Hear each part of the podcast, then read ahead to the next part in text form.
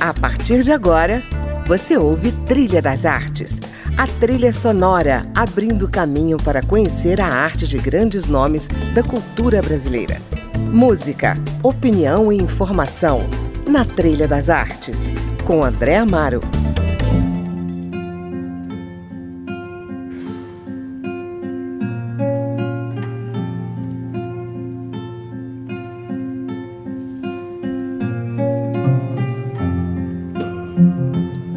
Olá, bem-vindos a mais um Trilha das Artes. Hoje eu estou em linha direta com Rosana Staves, uma atriz curitibana de alta patente.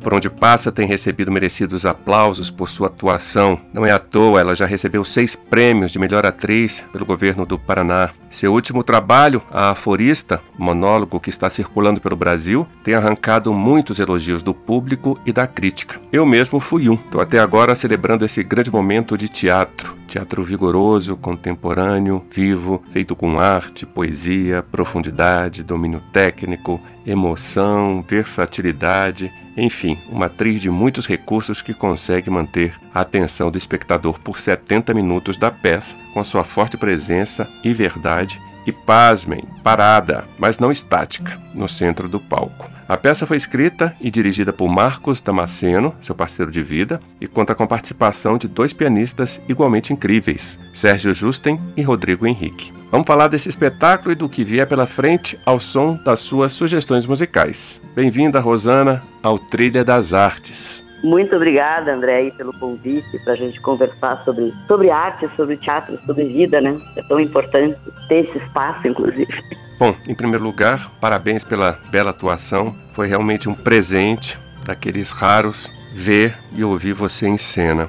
Ficaria horas aqui rasgando seda, elogiando o seu trabalho, mas eu quero que os nossos ouvintes entendam o que é a peça, a aforista. Uhum. E a opção estética que norteou esse trabalho, né? Que não é realista Sim. e, sobretudo, a sua atuação, que também não é realista, embora uhum. muito verdadeira, sincera. Para mim, assim, foi um, um, desafio bastante grande, porque quando nós começamos a trabalhar, ele, o Marcos, começou a ter a ideia do que seria isso, começou a escrever o texto, né? Ele já dizia, olha, esse vai ser um trabalho que vai te tirar o couro, assim vai ser um trabalho assim que porque o, esse personagem o fato dele ficar parado em cena e falando o tempo inteiro que ele caminha enquanto ele pensa ele caminha é o pensamento dele que está em movimento né? E esses pensamentos eles são entrecortados por vários outros pensamentos e várias outras considerações sobre tudo sobre vida sobre amizade sobre teatro sobre arte sobre é, música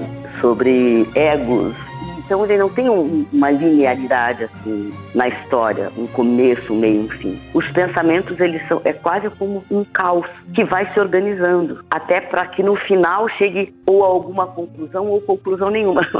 As pessoas saem com muito desejo de viver hum. depois que vem o espetáculo e isso eu acho fantástico assim mas esse fluxo de pensamentos entrecortados, como se fosse uma, uma montanha russa. Então, uhum. o pensamento dela é uma montanha russa. Então, mesmo no momento que ela está falando um assunto, ela corta para outro, fala outra frase, fala um aforismo, volta para aquele assunto, volta para aquele outro. Então, esse foi um trabalho bastante técnico que a gente teve que ter dentro da palavra, né? O nosso trabalho, inclusive na companhia, ele é muito focado na palavra, na musicalidade da palavra falada, né? E é um, um trabalho que a gente se debruça muito tempo na mesa para estudar, para depois levantar e ir para a cena. Mas ele foi escrito para ser assim ou você que imprimiu, digamos, essa dinâmica a partir do texto? Ele foi escrito para ser assim. E o trabalho, além da questão estética mesmo do espetáculo, da direção do Marcos Amaceno, ele também tem um trabalho de partiturizar a palavra. Uhum. Então, tudo é decorado de acordo com o que foi estudado, trabalhado e chegado àquela conclusão na cena. Muita repetição, né? Repete-se muito, muito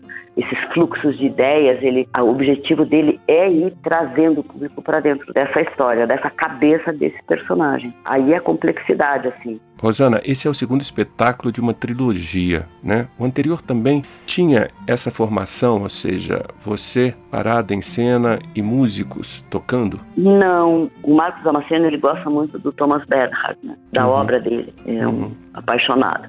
Então ele se inspirou para fazer esse espetáculo e também um, um, espetáculo chamado Árvores Abatidas ou para Luiz Melo também foi inspirado no Thomas Bernhard. Então o Damasceno fala que é uma trilogia porque ainda ele tem um desejo de fazer um terceiro espetáculo, mas que vai ser daqui a uns 10 anos mais ou menos. No Árvores Abatidas tinha um personagem também que era uma mulher, mas ela ficava numa antessala, numa poltrona. Ela foi convidada para um jantar, então ela ficava analisando as pessoas que estavam naquele jantar. Muito crítica, muito irônica, muito engraçada, muito melancólica muitas vezes. Mas tem vários elementos que tenha naquele espetáculo. Por exemplo, essa questão da palavra, a questão de estar se falando e ter um instrumento musical que acompanha também. No Árvores Abatidas é um violino, aqui uhum. são dois pianos, né? Então tem, tem algumas características, mas o espetáculo é bem diferente. Essa ousadia, digamos, está parado e o, tudo o que se movimenta é o pensamento dela e, em consequência, a música, a luz também que acompanha esse pensamento, que é até bem importante porque a luz é incrível do Beto Bruel aqui de Curitiba, mas também faz muito trabalho aí pelo Brasil todo. É um gênio da luz, né? E a questão do movimento dela, quando ela está falando, é praticamente estático, né? O que se movimenta é a palavra, os olhos, e ela só se movimenta quando entra as músicas que meio uhum. que intercalam essas conversas, assim, e conversam com ela. Bom, vamos à sua playlist? Vamos. Vamos começar com No Surprises, com Radiohead. Sim. Que lugar essa música ocupa na sua história, Rosana? Ah, esse espetáculo ele faz parte da trilha do Psicose 448, que é um texto da Sarah Kane. Foi um dos nossos primeiros trabalhos da nossa parceria, eu e Marcos Damasceno. Um espetáculo que fala sobre suicídio. A Sarah Kane foi um, é um, é uma contemporânea, uma pós-Beckett, assim, um, uma dramaturga que é muito importante, né, para o teatro contemporâneo. E essa música, ela faz parte da trilha do espetáculo, e como é um espetáculo para mim que e que a gente ainda mantém de alguma maneira quando é possível dentro do repertório, né? É uma música que é bastante triste, mas é muito linda, é muito bonita e fala sobre muitas coisas da nossa alma, né? Tá certo. Então vamos ouvir.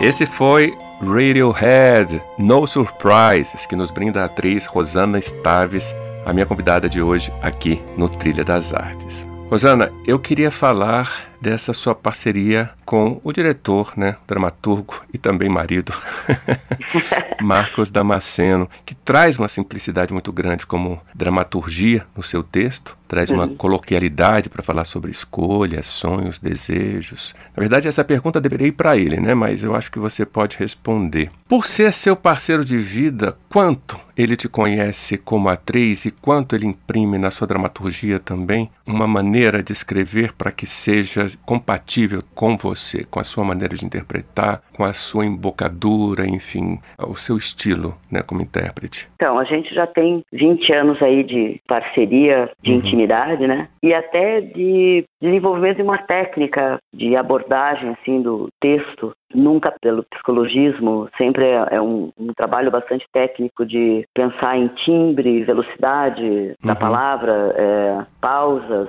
essa metodologia a gente acabou desenvolvendo no nosso convívio mesmo, na sala de ensaio. E é claro que a gente, como uma companhia, é, a gente trabalha muito na sala de ensaio, no escritório, elaborando projetos, pensando em projetos futuros, fazendo prestações de contas, né? E também dentro de casa a gente também acaba virando tudo um, um grande processo criativo inclusive no dia a dia, né? Não tem como separar, até porque a nossa casa, a gente mora em Curitiba e a gente tem a nossa casa na frente e atrás a gente tem uma sala de ensaio de 10 por 8, uma sala de madeira, com chão de madeira, e então é um espaço onde a gente exercita o, é, o nosso trabalho, uhum. e o, se o texto está funcionando, se não está. Então, esses anos de parceria, é claro que eles, eles já resultam num, num resultado mais é, rápido, assim, né? Ele já entende que, como é que eu sou, eu já entendo o que ele está dizendo. Não existe assim um, um, período de você tentar entender o que o diretor quer. Quando ele fala, eu já estou elaborando. Então isso é muito bom, assim, no pro, pro processo foi muito bom porque o texto, embora pareça ser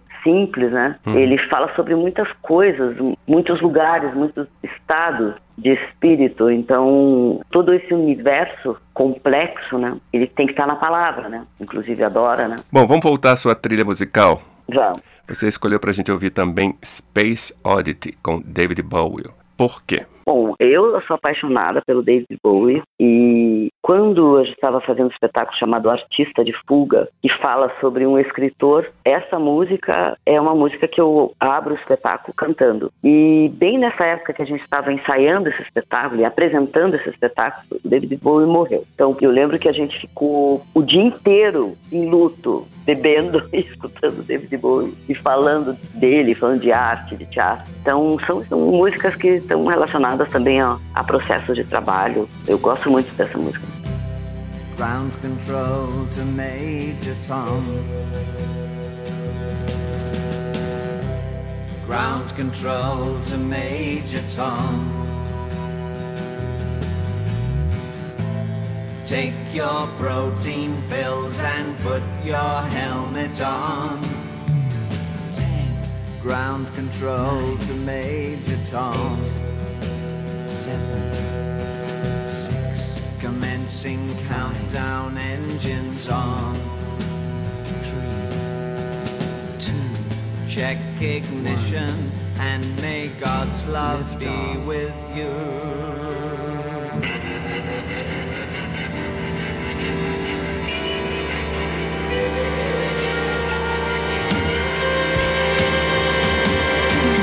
This is ground control to Major Tom.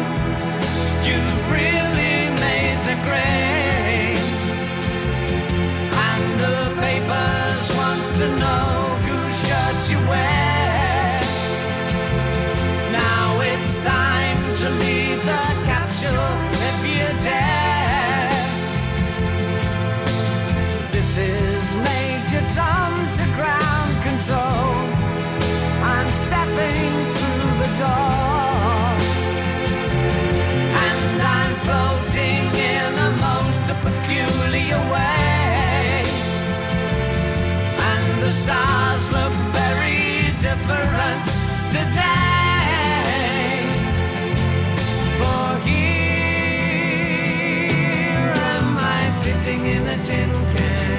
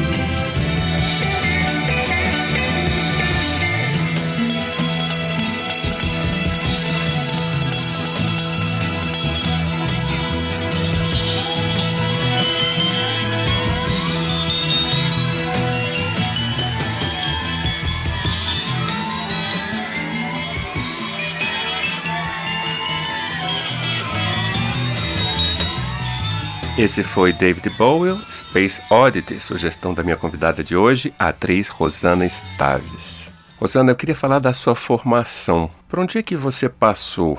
Escolas, ensinamentos, experiências familiares de vida que formaram a sua identidade como atriz? Eu venho de uma cidade do interior do Paraná, chama Mateus do Sul, e lá eu tive um contato, quando fazia o segundo grau, com uma professora que tinha vindo de fora, de São Paulo, para dar artes, e até então a gente só tinha tido. É muito machista, né? Uhum. a sociedade é muito machista. Então, as aulas de arte eram bordar, pintar. Aí eu achava muito chato, assim, é, costurar, né? Eu queria aprender a mexer no motor do carro, entender como é que... Essas coisas me interessavam mais, mas ela chegou com uma proposta de fazer teatro, e a gente foi, fez um ano de teatro. E eu me senti muito à vontade em cena, assim, fazendo os espetáculos que ela propunha, enfim. Depois disso, eu acabei, quando tinha 18 anos, eu vim para Curitiba tentar vestibular para a veterinária, que é uma coisa que eu sempre era apaixonada por bichos. Só que a vida acabou me jogando no curso de artes cênicas na PUC Paraná, né? Então eu acabei fazendo o curso de artes cênicas, me formei e eu, nessa época, eu trabalhava já em. dava aula na prefeitura, né?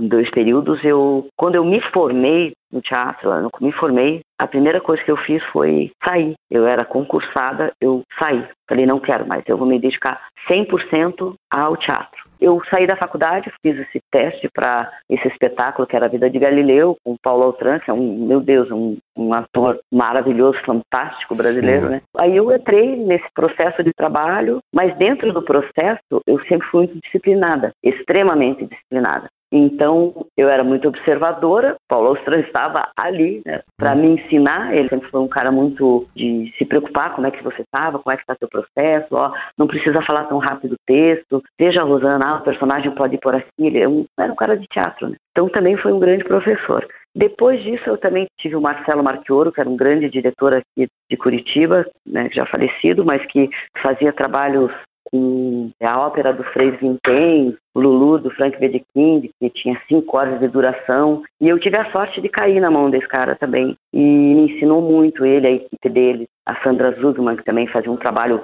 físico dentro do trabalho dele. Inclusive, o Marcelo Marchioro era um cara que, na cena, você se movimentava muito pouco tinha uma economia de gestos. Né? Dentro disso também eu fiz muito teatro para criança também, que é um universo de comunicação muito direta, onde é um público muito sem filtro, né? É, a criança quando não gosta, ela já sai berrando e vai embora, não fica. Né? Então eu tive muitas experiências de muita coisa assim de teatro, com muita gente. Depois eu fui casada com o Mário Schoenberger, que era um ator que era bem mais velho do que eu e um grande ator também, e eu aprendi muito. A gente aprende com as pessoas também, né? Dentro dos processos, mas com as pessoas e observando. Eu sou meio, não posso dizer totalmente desprovida do ego, porque a gente precisa dele para estar tá lá na cena, mas a minha questão em cena é executar exatamente aquilo que eu ensaiei, mas tem um lugar assim que parece que ele transcende a minha pessoa e ao meu entendimento que é um, lugar meio parece que, que, existem outras coisas além de mim ali atuando naquele momento, assim, sabe? Outras energias. Eu tenho um respeito muito grande de todo lugar que eu piso, num teatro que eu não conheço. Em Brasília, nesse CDB, eu já tinha feito o, o antes da coisa toda começar com o armazém, que eu fui trabalhar com o armazém uma época também. E eu tenho um respeito muito grande, eu agradeço sempre a todos os atores que já passaram por ali. Então eu tenho um, um ritual que é relacionado ao teatro, à arte e à minha função, que são importantes assim para mim e que eu respeito. Eu tenho respeito pela história das pessoas, pela história da arte, pela história de pessoas que viveram de arte, viveram de teatro, que morreram fazendo arte, tá? que é o que eu quero fazer. Bom ouvir isso. Bom, vamos ouvir também mais uma música. Você escolheu para a gente ouvir As Aparências Enganam, com Elis Regina. Por quê? É uma música que fala sobre a gente, sobre a vida, sobre os relacionamentos. E é lindíssima, eu sempre fui apaixonada.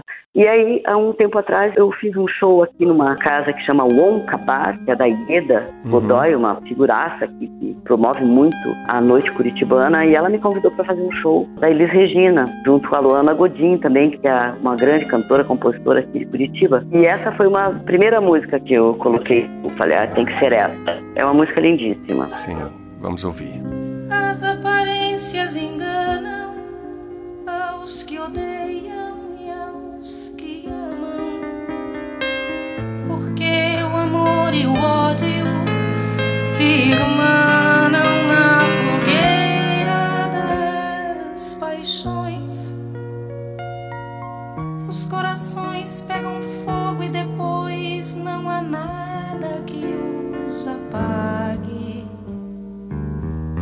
A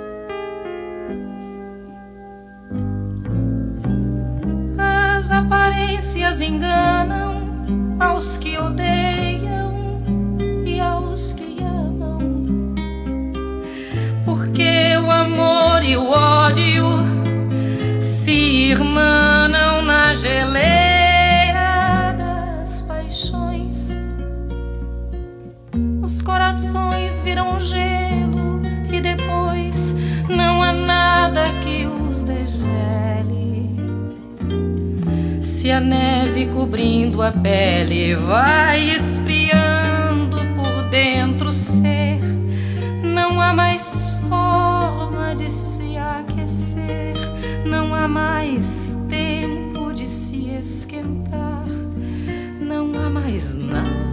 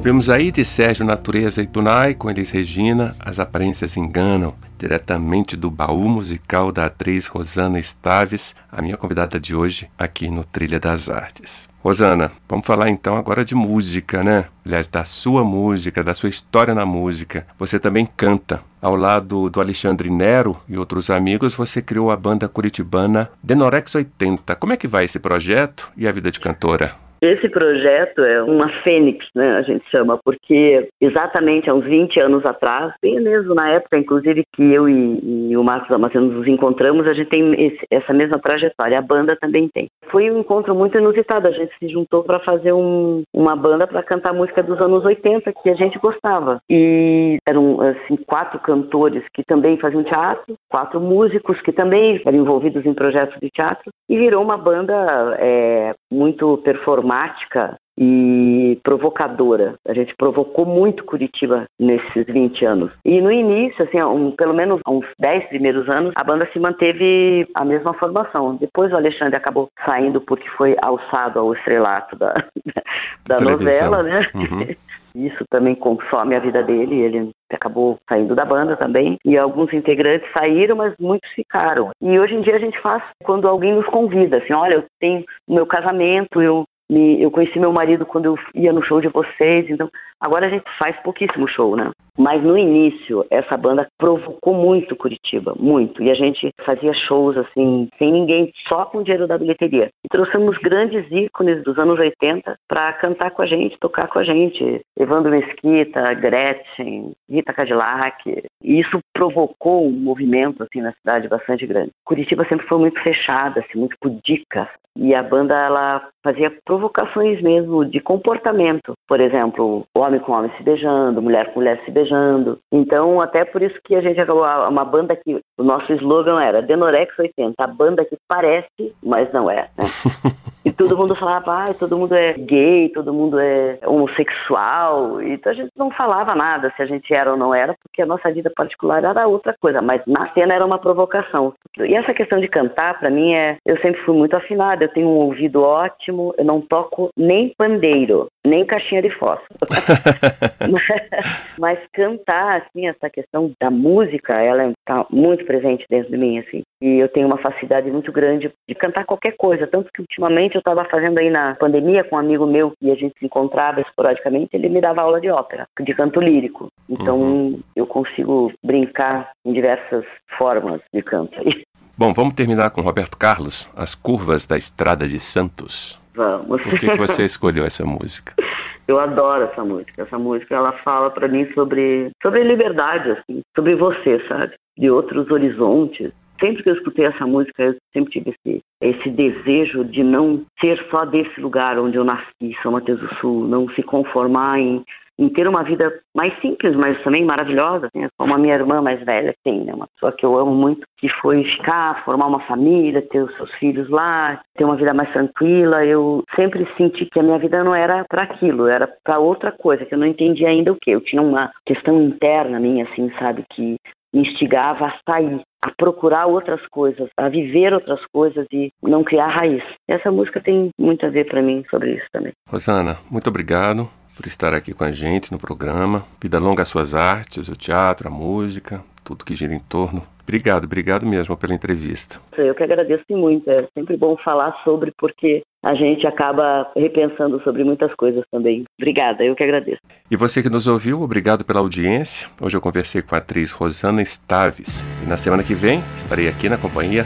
de mais um nome da cultura brasileira. Vem com a gente, espero você. Se você pretende saber quem eu sou, eu posso lhe dizer. Entre no meu carro, na estrada de Santos, e você vai me conhecer.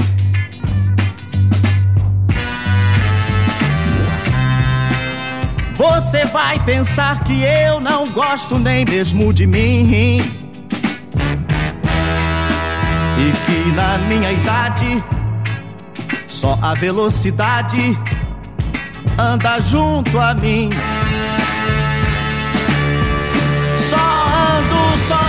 Sozinho e no meu caminho o tempo é cada vez menor. Preciso de ajuda, por favor me acuda. Eu vivo muito só.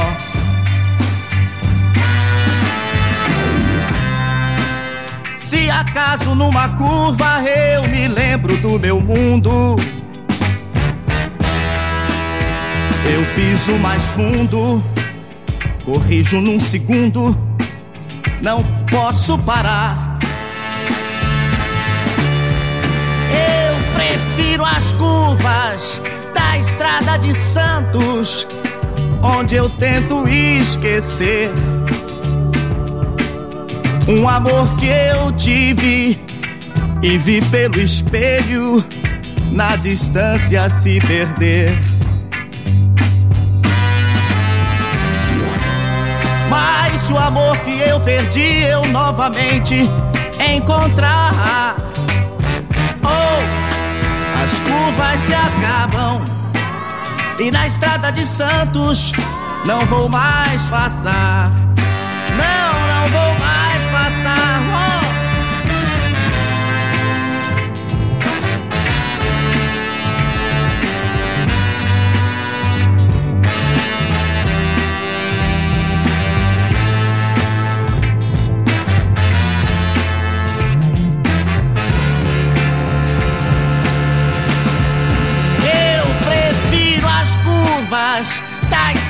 De Santos, onde eu tento esquecer um amor que eu tive e vi pelo espelho na distância se perder.